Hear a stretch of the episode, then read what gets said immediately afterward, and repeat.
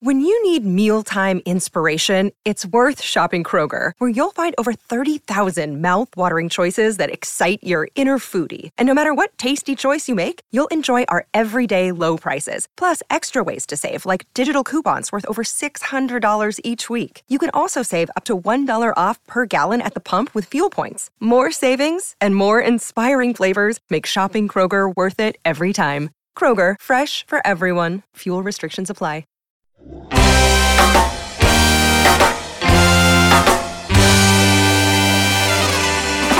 listening to the Red Seat Podcast, part of the Over the Monster Network. Red Sox fans have longed to hear it. The Boston Red Sox are world champions. Hosted by Jake Devereaux. It's gone. It's into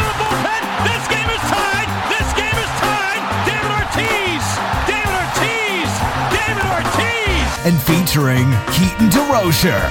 It's a grand slam. I'm telling you, it's time to party. Welcome to episode number 270 of the Red Seat Podcast. I am your host for this week, Bob Osgood, and I am joined by Jake Devereaux. Jake, what's going on? How's your spring training going so far? Uh, you know, it's it's uh, I'm I'm ramping up slowly right now. Um, I'm I'm still working on my my 12 ounce curls. Um, that's the big thing on today's uh, agenda. So, yeah, and and also I'm in an unfamiliar seat. I'm not hosting today, so it's uh, I'm switching up my roles too. I'm trying to add some versatility to my repertoire. Absolutely. That's the story of the Red Sox at this point. You got to be able to fill multiple roles, and uh, we called in the right hander today, so I'm ready to go. Um, you know, I you know same thing. Kind of getting back into spring training, mixing in some college basketball. Watched my uh, UNH Wildcats go down in the America East semifinals tonight, so that'll be a lifetime of me never being able to see my uh, alma mater in the NCAA tournament. I've come to accept that, but uh, the expectations were low as always. It'll happen if you live long enough. It's true, and I will be there storming the court at 75 years old when it happens.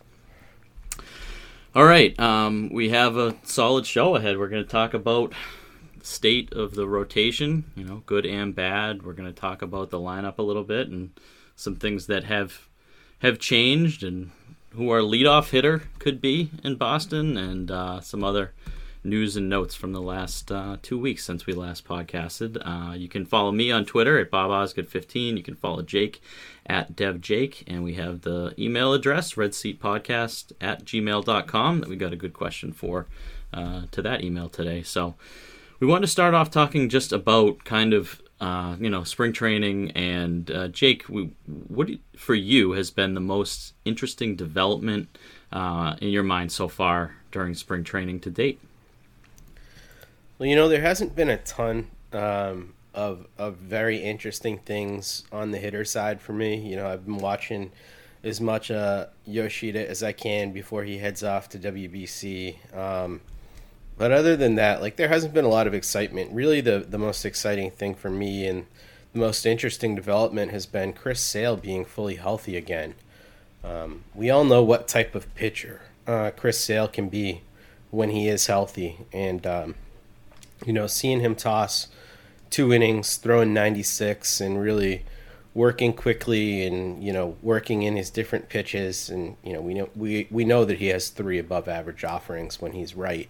Um, that was pretty big. Um, and and I think that Chris Sale just the way that he is speaking in interviews um, seems more confident seems more optimistic this year as well. Um, and I think he's just jonesing to have a normal season. And I, and I feel like you know I, I just keep getting tricked because I have gone all in on Sale coming back and being full strength the last couple of years. But um, and I even picked him to be the best pitcher on the team last year. Um, but I really do think like there's only so much that can happen in one guy. So I, I have a feeling that he's going to have a really big year. And I, I think we're seeing the start of that right now. And that can be transformative. We all know that the the top of the line ace is the most important thing in baseball. Really, I mean, that's the the most premium position. Um, so, I, I, think it can be a real game changer to the rest of the rotation and um, really help this team win some games. And you know, thinking about the ace too, it's not just like yeah, obviously you can have a guy who goes out and gives you a chance to win twenty ball games, but you know, it's also the mental side of things, knowing that hitters can have that day where they don't have to score a ton of runs when when he's on the mound or that stopper during a long uh, losing streak. You know, all those different things that having an ace on the mound really provides. So I think it's going to be a huge lift for the club if he ends up really being himself. It was wild to see him um, walking off the mound with a big smile on his face yesterday. It was very un Chris Sale like in the typical competitive um, atmosphere from Sale, and I'm sure we won't see that in the regular season. But it was good to just kind of see him out there having fun. He talked in the post game about being trying to be more relaxed, um, and you talked about the, the, the mental capacity with with him. I mean, you went through a ton. You get hit with a comebacker, and that's got to be somewhere in the back of your head subconsciously. Um, and having all the other things, and then coming off of Tommy John. And as we talked about a couple of times on this show, when he's been out there since having Tommy John, his ERA is 3.16, um, you know, in just 50 innings, but had a, a, really good postseason um, outside of the Tampa Bay uh, outing, but he had a good postseason appearance after that. So it's there. We've seen it. We've seen it in the last two years when he's been on the mound. It's just a matter of him being on the mound, which I'm still obviously not fully confident about. And of course, we should all have our doubts since he hasn't pitched a full season since really 2018. He kind of broke down late in the 2019 season, and the writing was on the wall shortly after that. But it's there. He's only 33, soon to be 34, right? And we've seen some of these other pitchers that pitch into their late 30s. We saw what Justin Verlander did last year, even though I don't think he's quite got the 200 inning arm still in him. So, um, absolutely, I think that's a great call. Um, just we need to see an ace, and he is the one with the the ace upside that has been presented before. Yeah, definitely. Um, my uh, takeaway, most interesting development so far has been just the lack of urgency with the pitching staff to have anybody prepared for opening day. And I keep looking at the calendar and thinking like they realize that it's 3 weeks from now that they have to have 5 pitchers ready to be in an opening day rotation and I'm not sure that uh, everyone is aware of that because as we know with James Paxton who's had a similar injury history the last 4 years as Sale, he's already out with a hamstring injury. We've got Brayan Bello, who's limited to throwing bullpens and not really letting loose with his breaking stuff yet. And um, Garrett Whitlock, who could not participate in pitcher fielding practice until Monday, and he finally faced live hitters today on Tuesday. Um, you know, Nick Pivetta coming back from COVID, and it's just we talked about in the last episode. There's seven pitchers. Is there seven? Is there two? Is there somewhere in between? Um, and it just the lack of urgency when I read the news and notes every day. You know, this person's throwing another bullpen, or they're still kind of holding them back. They're not going to face hitters yet. And then you realize that it's three, four starters that all have that at the same time. So it's just I can't tell whether they realize that there there are real games that are being played three weeks from Thursday. Yeah, um, I get what you're saying, and um, you know, last time we came on here and we were talking about this issue, I think it was Keaton who said like they've got maybe it was five or six, I can't remember the number. He said starting pitchers who are like essentially not healthy. Um, and we got some flack for from that from our uh, our listeners in, in the comments section, like saying that we were being negative, but like really, uh, were we being negative? Because like when I'm looking at this right now, Chris Sale, who hasn't pitched as you said for a long time, uh, healthy, is projected to be healthy for opening day. As is Corey Kluber, who, you know, famously uh, pitched his most innings in several years last year. Um, and then Pivetta dealing with the COVID stuff looks like a shell of himself right now. Tanner Houck couldn't find the zone coming off of his back surgery. I mean, he did a little bit better today, but and then you you mentioned the other two guys projected the season on the IL, Paxton and Whitlock, as well as Bello. I gotta say, I think we were right on this. I don't think we were being negative. I think we were being realistic, and unfortunately, like that's just it. You know, looking at the rotation, you can you can definitely project Sale and Kluber to be there, and I think Pivetta will be there as well. Um, Kutter Crawford is going to have to step into that role, um, and he seems ready to do so. He looked good in his three inning stint the other day. Um, but yeah, I, I, I, I don't necessarily have a problem with the way that they're working these guys in because, like I said last week, I think these pitchers, because they all have something that they're dealing with, are going to trickle into the rotation. And I'd rather them do that in a way that's right and correct for their timeline than have like the best possible uh, starting five to start the year. And, and especially because the Red Sox schedule uh, opens up with like a pretty soft landing. You know, it's a pretty pretty weak schedule for the first month or so of the season. I think it's okay to have your Kutter Crawfords in there and like, you know, maybe a Nick Pivetta that's like not quite full strength. You know, that's that's okay for then. I wouldn't mind seeing a little bit of uh, Josh Winckowski in there, but um, you know, when when the games start to really matter, um, and the weather heats up and hitters start to to get that advantage again, um, I think you're going to want to have all your guys healthy. So as long as they're being smart with these guys, I don't have a problem with it. Yeah, and, and I am by no means implying that they should be reckless or rushing any of these guys back. However, continuing to say that, that they are hopeful for opening day, we're expecting to have this guy back for opening day. I don't believe any of that. There's just simply not enough time um, for the majority of these pitchers to be back for opening day. So, Jake, you know, if you had to say the following five pitchers are going to pitch the first five games of the year um, in no particular order, what would be your list? It'd be Sale, Kluber, Pivetta, Crawford, and Winckowski. Okay. I honestly think Houck, having not looked quite as sharp as I want him to look, is going to open out of the bullpen. And I wouldn't be shocked if he stays in the bullpen. No, it wouldn't be shocking at all. Um, I think they're doing the right thing, seeing what they have. Um, but you know, I think he gave up two runs in three innings again today, so he's been he has probably three more opportunities to show and kind of get a little more length for five innings. Um, and maybe that's something that they do temporarily, but I could see what, what you're saying there as well. My uh, I went with Sale, Kluber, Pivetta, Houck, and Crawford, um, which I think is probably what will happen. But I wrote on Monday uh, on the Over the Monster site about Brandon Walter a little bit, and he's kind of my dark horse in that I I think that he will.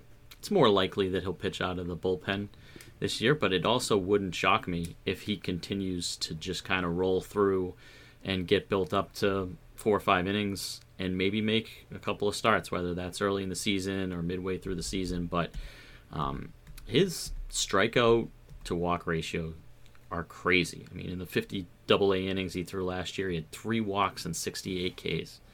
And there's just something to be said for pounding the strike zone, and he has pitched well, albeit mostly against minor leaguers in his relief outings. But he's, you know, I think he threw in the middle innings the other day. Um, it wouldn't shock me if Walter got some run this year now that he's 26. You know, he had two outings at AAA, but it was right before he had a, a bulging disc in his back that ended his season. Um, so I think it's kind of hard with those being his only two outings, and then he missed the rest of the year to look at those. He was so good in Double A and did the same thing in A ball the year before. You know, obviously the age is he, he should he be dominating yes but once you get to double a at 25 you know he missed a year during the covid season um, and was a college pitcher so you know the prospect growth isn't linear and uh, as a 26 year old i think that they might be willing to give him some run so that's kind of my dark horse starter this year Yeah, I could definitely see that. Um, I love Brandon Walter, and I loved what I saw from him last year. I get to see one of his better starts of the season in Portland, and um, you know, I really think that like when I'm projecting out starting pitcher depth and I'm looking down at the the possible names that could fill in, I think Walter is definitely going to be called up ahead of guys like Mata or Chris Murphy. Um, and so as long as they are dealing with injuries like this, I think, you know, Winckowski has probably the leg up on him just because he has the major league innings. But I, I actually think that, you know, if you're looking for ceiling and impact, Walter has a, a higher ceiling and impact than Josh Winckowski. And I think it's kind of arguable whether or not he has a higher ceiling even than Kutter Crawford at this point. So um, it, it wouldn't shock me if he got a lot of run this year, and it wouldn't shock me if he opens up next year as like a fourth or fifth starter for this team. Um, that's kind of how how much I think of him. Um, when I was writing my relief pitcher preview, I didn't even include him as a possible lefty out of the pen because I just think he's too damn valuable uh, starting pitching depth. Uh, he really has a starter's repertoire, so I, I, I truly believe in, in Walter as well. And as long as he can stay healthy, yeah, that's a, a great option to have. Yeah, I agree with you there. Um, I do think if they have five healthy starters, that I would still rather he be um, in Boston as as a relief arm at least at some point, uh, rather than having him at AAA. But there there are a lot of arms. I know your your boy Ryan Brasier um, still around, and there's an exciting article that came out in the Athletic today about Ryan Brasier and how his uh, what his ERA and expected ERA weren't the same, and what they saw in September, and uh, we'll see whether that works out. Maybe Brandon Walter slides into back end of the bullpen if there isn't a rotation spot for him this year. Did you catch um, TC on the broadcast asking um, Verdugo, who has the worst style on the team, and him just absolutely going to town on the uh, choices, the wardrobe choices that Ryan Brasier makes? I did not. It was wonderful.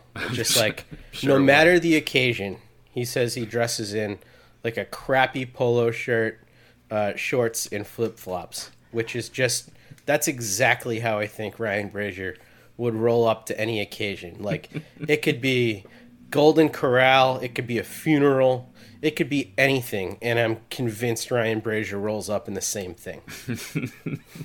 you don't think Alex Verdugo rolls up in that? I, I think Verdugo's got some real flair. I I, I think he, sometimes he takes it a little too far. Like I, I think sometimes he wears a full sombrero to like 7-Eleven okay. and stuff like that. But you know, I think he knows how to look good on a Friday night. Yeah, I agree with that. I'm gonna have to seek out this clip because I would love to see that. Well, that's good. It's worth your time. All right. Um, we do have an email question that we wanted to get to fairly early in the show. Uh, it's from Mark. He says, Hey guys, love the pod. I'm still very curious to see what this lineup is going to look like, especially now that Cora has said he's going to separate Yoshi and Devers. The big, uh, or the big question being who leads off. Does Verdugo lead off against right handed pitching? Or do you think they'll avoid three out of four lefties at the top? Wondering what you guys think. Thanks. Um, Jake, we had talked a couple weeks back about that, um, about the possible lineup, but some things have kind of changed. Some quotes have come out uh, since that time. So, what do you think? Do you think Verdugo could be an option to lead off? And where do you, I guess, kind of specifically with the left handers, is um, the left handed hitters more being the question, where do you think they'll slot in um, in the lineup this year? Well, Cora's also been vocal about the fact that he doesn't mind going lefty lefty um, in this lineup. He he had some quote about like how many more right-handed pitchers they are, and I think he's got a point. I mean, in especially with the fact that teams are going to be limited to 13 pitchers, and you know all these new rules about how many batter uh, batters a pitcher has to face and stuff like that. I think it's less risky to stack lefties, so I do think a lefty will lead off. And the real question to me is whether that's going to be Verdugo or Casas or if they go for a righty, I think it could be Kike in some circumstances. But I think those are really the only three options in my mind. Um, if I had to put money on it, I think that the team, if they're happy with the way Verdugo is swinging the bat, I think he makes the most sense, especially considering that they intend to hit Yoshida in the four spot, it seems. Um, they've been impressed with his power. That's where he's kind of hit in Japan with the Orix Buffaloes. Um, know, I don't know how fair it is to a guy like Casas who's kind of new to this to, to be in that spot and he's a bit of a lumbering oaf too i mean he came in in better shape too so i'm not like i'm not ragging on the dude but he's still a first baseman you know mm-hmm. like baseball purists would kind of balk at the idea of a six five first baseman being your leadoff guy. It's not exactly speed on the base path. So when i think of it it, it, it makes sense that it's verdugo. Um, so I think they will go lefty lefty, and I would bet on Verdugo getting the the most run there at this point. I think you make a good point about the new rules and and just kind of how overblown going two consecutive lefties is in the lineup at this point. Because if you bring in a lefty, um, I guess if there was one out and they were only facing two hitters, that they would face two straight lefties, but if they have to face three hitters, then it's lefty, lefty, righty, as opposed to lefty, righty, lefty. What's the difference, right? Um, especially when you have guys that aren't striking out a ton, people that put the ball in play. And uh, if Yoshida is part of that in a three out of four at the top, if he's striking out, you know, 10% of the time or something ridiculous uh, because of his back control, then who really cares? And I, I don't think that we worry about Devers facing left-handers. Um, so, well, one one more thing on that though. Yeah. Just um. To to add to the the Alex Verdugo stuff, you know, he's a guy who hasn't really had drastic platoon splits in his career. Um, whereas Casas has, at least to this point. So I think that that's another thing that really plays in his favor. Like, I don't really care about the lefty righty thing if you can hit both lefties and righties. But if if you've shown a a true platoon split, that's when you have to start to think about like, yeah, if we're facing a a lefty or if a lefty's going to come in, like, is that going to screw things up? And and with Verdugo, I don't think it is.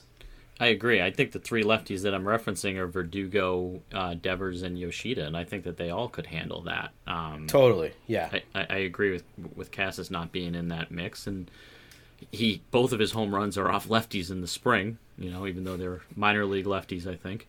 Yeah. Um, so he could get to that point, but he needs to show that. Right. Um, and I, I think that against a left-hander, I could see Enrique Hernandez at the top.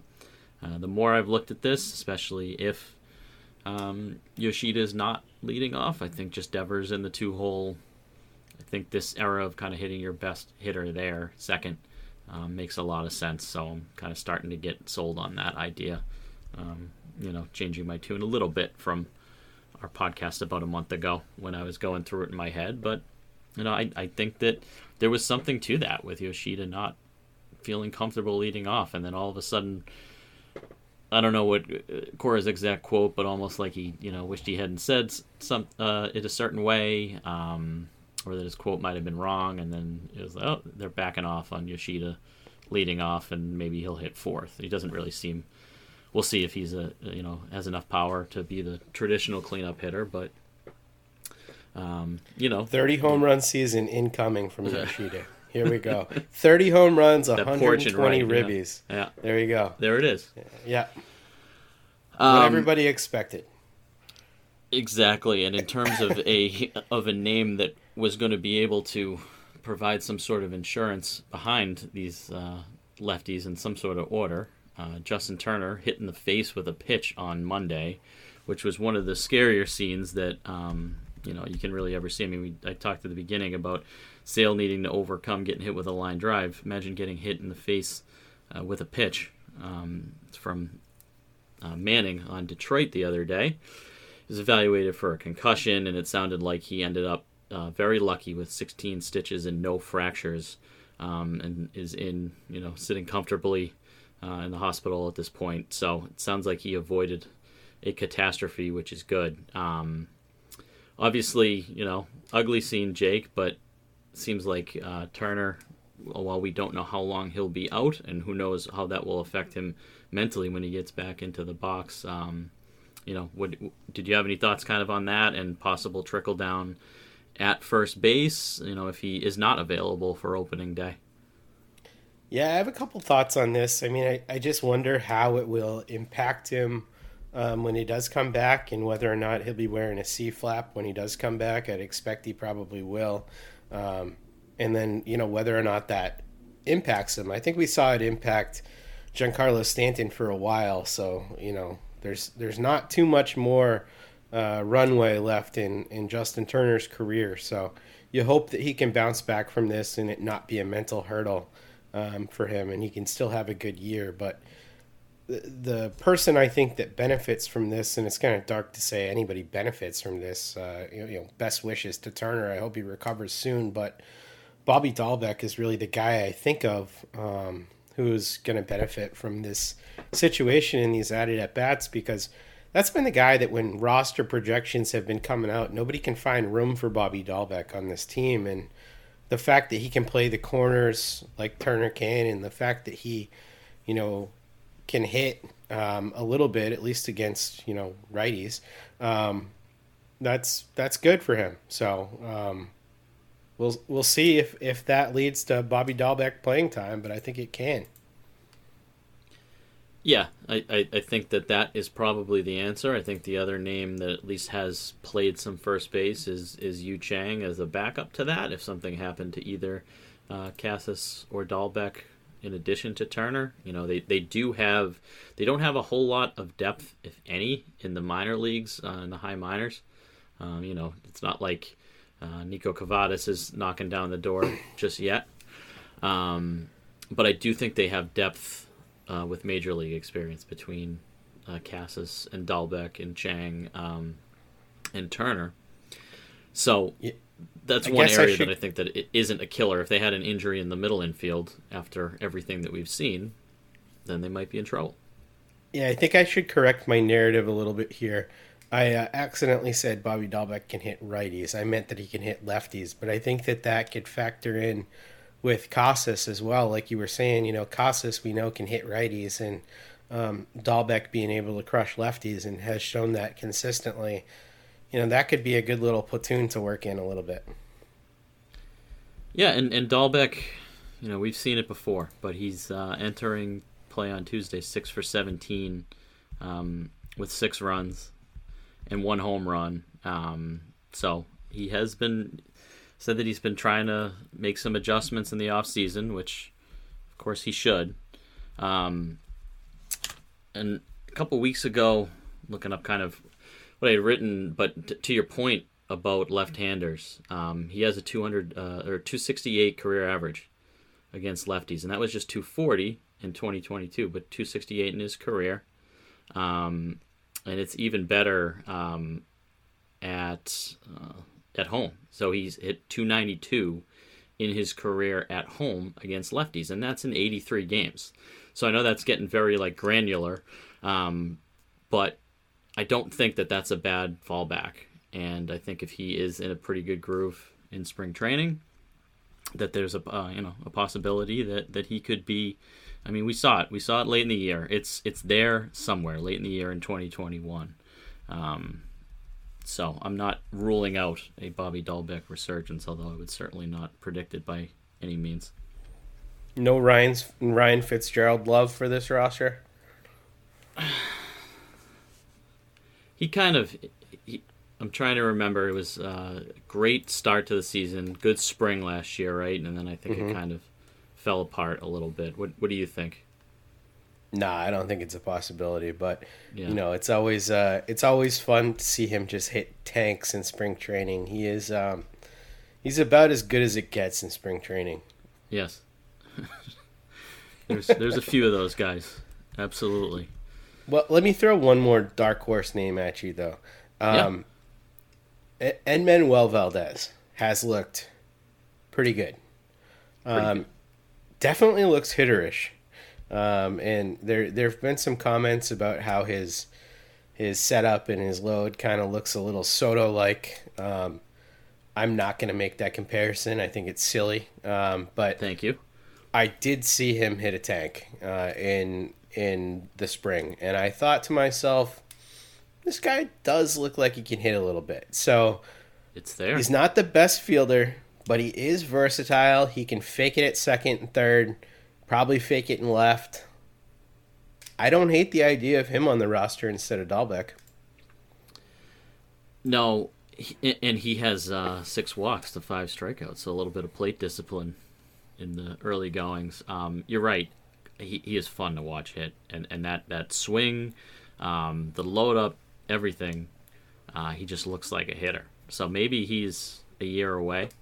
Um, but I definitely like have liked what I've seen there, and there is there easily could be an emergency situation at second base with what we've already seen with Mondesi out and you know just the trickle down of who would move around when Mondesi is back with Story and with Christian Arroyo and as much as we like Christian Arroyo around here until we see him out there for 6 full months you know believe it when I see it so I think we could even see him at second base um, you know in the first half of the season depending on when if and when Trevor Story comes back this year so I wouldn't rule him out at first I wouldn't rule him out at second um, and I think that he's definitely one of the the few to keep an eye on on the hitter side of things for the rest of spring training.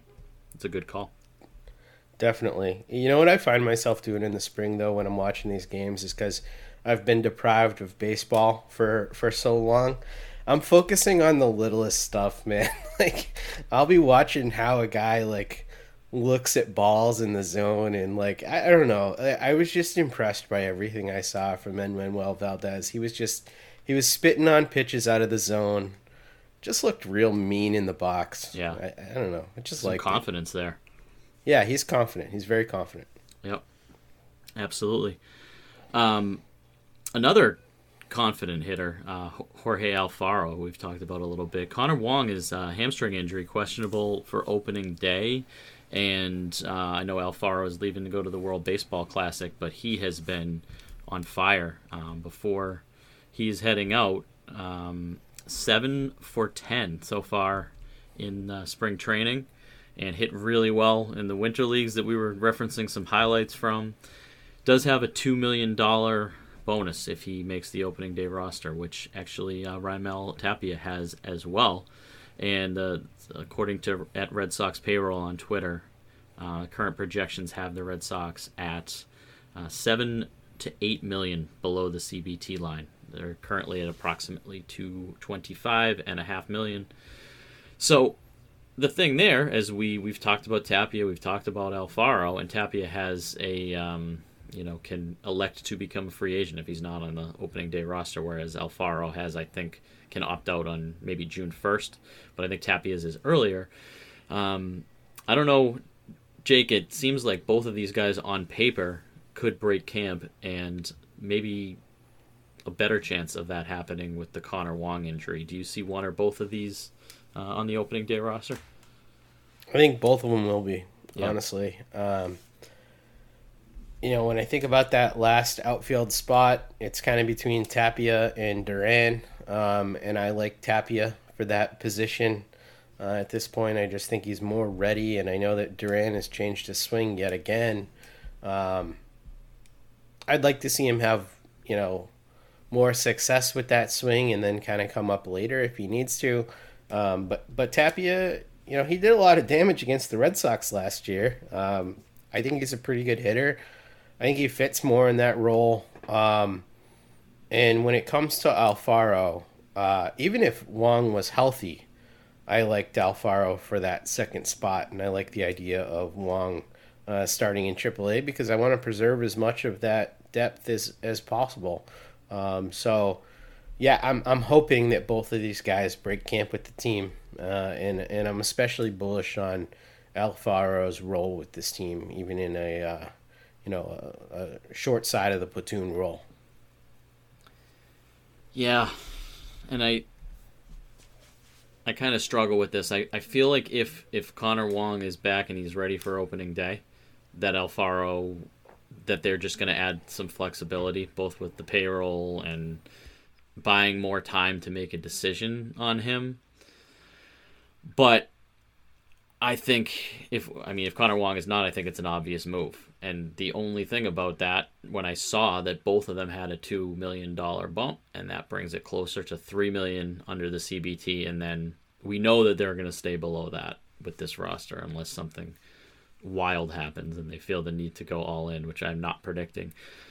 So that is my only kind of hesitation there is that if they get within three million, then they don't really have any any wiggle room Um, you know, any trades that you make at the deadline, you'd have to what send a prospect back and have the other team, you know, eat the the money on their side uh, to not reach that. So you know, you can play some games with it, but I think adding that four million was something that I saw today that I wasn't aware of. Otherwise, I would have said you know, it was pretty much a no brainer for both of them. I like the joke you just made there, Bob. Unintentional too. Did I? Chaim Bloom making impactful moves at the deadline. That's funny. that is funny. Kyle yeah, I wouldn't. I wouldn't sweat that three to four million that they're going to have after adding these two guys. They're not doing shit at the deadline. Kyle Uh, Schwarber. This is the team that they have. So, uh, if you're going to see additions, it's going to be guys like Valdez or Wong coming up. It's you're not going to see any splashes. Don't get excited, people. Those reinforcements. This is a Red Sox podcast. those reinforcements. think this is a Rays podcast? are probably needed now, considering what we've seen, and um, you know, in the preseason and yesterday with Turner and with Wong and with Paxton. I mean, we couldn't even begin to try to put 26 names on paper right now and predict a roster. You know, across my mind, do we do we start trying to do that today?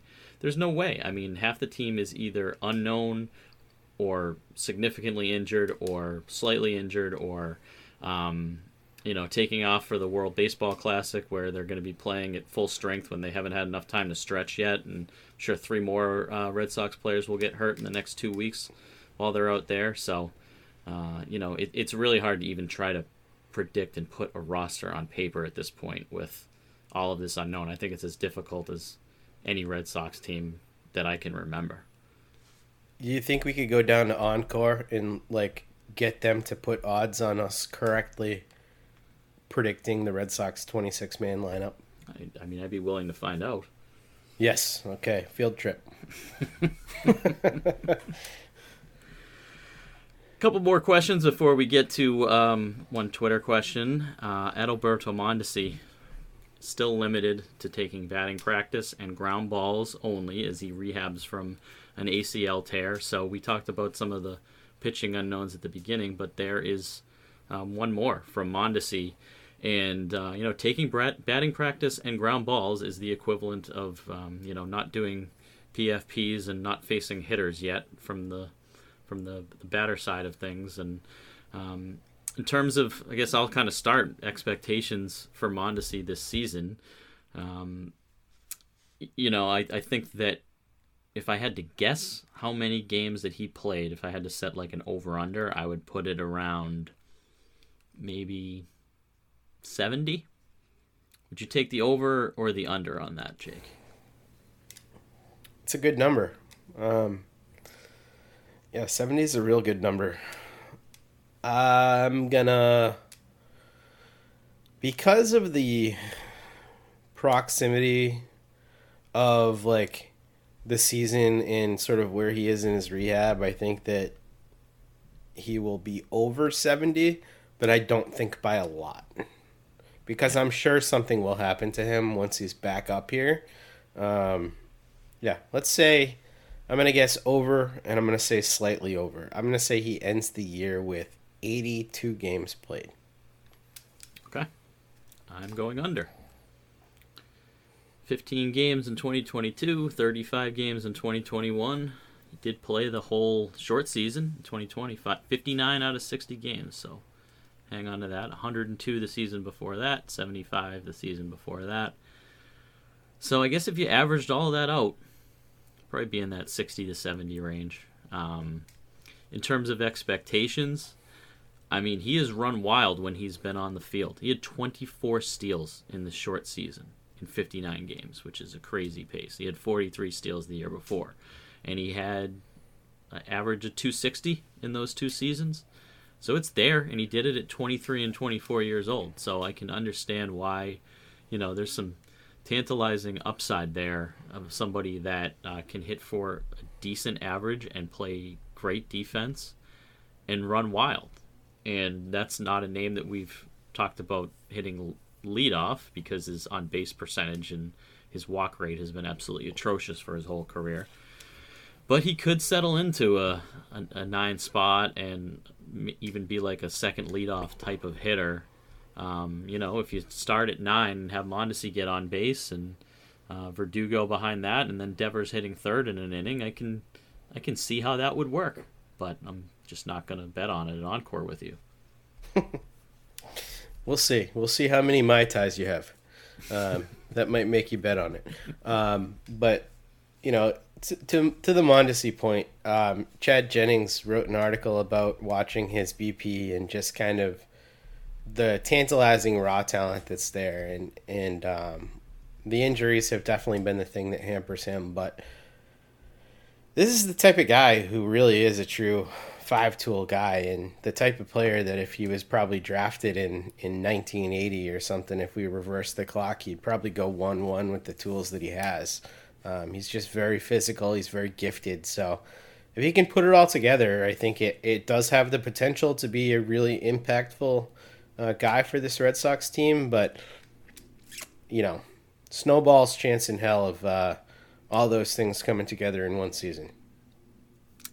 All goes back to article we talked about a couple weeks ago that they're the most volatile, the, the largest disparity between their their high end projections and their low end projections that, that Chad Jennings and Eno Sarris worked on. And I don't think we needed a study to tell us that. I think we probably already knew that coming in, but it, um, it validated what we what we believed and had talked about plenty in the weeks leading up to that.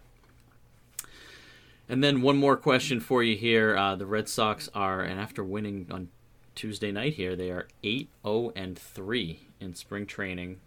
How much does this matter to you, Jake? I think it matters a little bit, um, especially for this being a team where the narrative has been so overwhelmingly negative. Um, I think that it matters for relationship building. There's a whole lot of new faces in this clubhouse. I mean, Casas is going to have a full time role. He didn't exactly get along swimmingly with the veterans last year, like we, uh, you know, talked about last episode. Turner's new, Yoshi's new, Verdugo's looking to prove himself. Kike wasn't really a huge part of this last year. I mean, there's a lot of um, meshing that needs to take place, and I think if these guys can have a really good spring and get some good vibes going that that can carry over to the season. And you know I, I think clubhouse chemistry is one of the most underrated aspects of this game. You're with these guys more than you're with your own family. You know, you're playing 162 um, plus spring training. And i mean the, these guys become your family. So if uh, they can create those good vibes now i think that's huge for the for the season. I don't necessarily think it's predictive of wins and losses, but I think for a team that's as volatile as the Red Sox, that um, this can only help um, get to the positive side of that volatility. I think I think that you hit on most everything there. If they were, if they were 08 and three, um, you know, I mean, you could. I'm sure a year ago when they were under 500, ah, you know, whatever. It's spring training, so sure I've had some sort of hypocritical take, but I think your point is well taken that there is a new group that's here, and they're all kind of getting to know each other. And I, you know, I do think that there is bringing in all of those ex Dodgers players who have been winners for their entire career. I mean, we heard Kike being very vocal about how pissed off he was that this was the first season in whatever eight years that he had not played in the playoffs. Um, and bringing in Justin Turner, bringing in Kenley Jansen, uh, Chris Martin, who had been with the Dodgers last year. You know, those are four ex Dodgers who have won a lot, and they're all veterans. And I think that there, it's a different. I think there are veterans that are no longer in the clubhouse, specifically Xander Bogaerts, that we wish were there, and then there's other ones that it's probably for the best. Um, you know, I agree with a lot of what you said there that it's a new group and they're trying to kind of figure things out and it cannot hurt. certainly can't hurt. Probably just matters a little bit. Um, when they get swept by the Orioles, I'll be singing a different tune in four weeks. But um, you know. and Franchy hits a grand slam. Franchy's raking in the spring with the Orioles. Do you know that? You don't say. Who has he faced? A bunch of AAA pitchers in the sixth and seventh innings. his his uh, quality of opposition is actually quite high right Really? now. Um, so yeah, he he's in one of his hot streaks. It means absolutely nothing. People go about your business. Know, I'm I'm not shocked that Franchy is hot in March. To answer your question, um, but what is Baltimore, Pittsburgh, and Detroit to open the season. So I think there's going to be a lot of subpar right-handed pitchers that the Red Sox um, left-handers and really the whole lineup should be able to feast on. So hopeful that they can roll this undefeated record in the preseason into um, the first nine or ten games to just get out to a good start and hopefully keep those positive vibes going. Three places right, that had got- roaring economies in the 1920s too. Baltimore, Pittsburgh, Detroit. Yep, there you go. All right. Name the three rivers of Three River Stadium. Twitter question. TJ McPhee uh, asks us, "Hey guys, who are the relatively unknown Sox prospects who you see taking a big leap this year?" Um, I have a couple of thoughts, and relatively unknown can be a really wide scale of unknown, um, you know, lower levels or low in prospect rankings. So take this however you'd like, Jake. Uh, I have three names. Uh, three names that came to mind when I thought about this. Uh, my first name and my highest ranked name um, was Elmer Cruz Rodriguez, uh, right-handed pitcher that the Red Sox drafted in 2021 in the fourth round uh, out of Puerto Rico. I think he's got a lot of potential. Um, he's probably going to be starting at Salem this year. Uh, he's only 19 years old. I could see big things from him. Um, you know, definitely a riser. Next guy uh, for me is Jedixon Paez, uh, right-handed pitcher, also 19 years old, uh, international free agent in 2021. Uh, doesn't throw that hard, but you know is, is a real pitcher. Uh, you can hear the Sox prospects guys wax poetically about um, the type of pitcher intelligence that he has. So if the stuff can tick up, I could see Paez really jumping in the rankings. And then the the third one that I'll give you is Freili Encarnacion, um, one of the big hitters that they signed out of uh, the Dominican Republic uh, in 2021. Um, he's probably going to start at the FCL this year. I, I would be shocked if he doesn't end up in Salem real quick, though. Um, just a really good hitter, lots of power. He could be the next really big um, riser in terms of Red Sox hitters. Um, the next sort of impact guy, kind of like Miguel Bleis. I don't think he's quite at that level, but I think that he could be, you know, the next big hitter coming up. All right, I like it, and I, I'm shocked that you didn't take either of my names, so that's a win. there you go. Um, I went with uh, Luis Perales, who um, I thought was a hot take that I was going to be able to say would go, you know, way up the prospect rankings. And I think on most prospect rankings that would be a hot take, except Sox Prospects has put him at 10 this year, which was just um, a meteoric rise, which I don't disagree with. But you know, I love the, uh, you know, what they went with there. And and Perales, who, when he signed at 16, um, I remember reading that he had like a mid to high 90s fastball that he was already kind of throwing on backfields and you know there was just different reports that came out early on in the pandemic and then you didn't really hear from him. I think he threw two innings in 2021 um, pitched a little bit more in 2022 at salem um, well he was in um, you know rookie ball and then at salem combined 35 innings but had some really good k rates he had 50 strikeouts in those 35 innings. He had great eras and know, he tops out at 99, but has an advanced curveball and has just very good off speed stuff. Like, you know, his changeup is developing, and if he can develop a changeup, you know, he's just 19, but and he's probably going to start in Salem, but he kind of just has all the tools and just an electric fastball that he has had since the age of 16. Um, that I would just I would love to see Perales kind of make a jump this year and maybe get even to double A um, during his 20 year old season. And then my other one is Ryan Fernandez, another arm and another hard throwing arm. Kind of same thing. He throws 96 to 98 and he tops out at 99. But he is somebody who uh, I think, you know, we could see in the next year or so potentially as a reliever. I mean, you, you can throw a whole group in there between uh, Caleb Ort and Zack Kelly and some of the other arms that they've traded for um, that they did not let go in return for keeping, um, you know, or in, return for, for Thad Ward being let go and um, all of that, that that happened around the Rule Five draft. Um, but you know, Fernandez could be in that group and throws hard and has a, a good cutter and decent slider. And um, you know, he got hurt kind of towards the end of the year, and I think that kind of sounds like that kept him from maybe being known or uh, a team being willing to grab him in a Rule 5 draft. So those are two arms of much different ages and potential. I think Perales has the potential as a starter and Fernandez more of a reliever um, that I think could could rise up this year. Yeah, I think those are awesome names, and I fully endorse everything you said with those two guys. And I also want to point out here that um, it's pretty cool that when we gave five names, four of them were pitchers. Yes. Because that is just not something that we would have said with this system at any point over the last 10 years. So that's great. I agree. Well said. Um, anything else? Anything I'm forgetting, Jake? We got through it.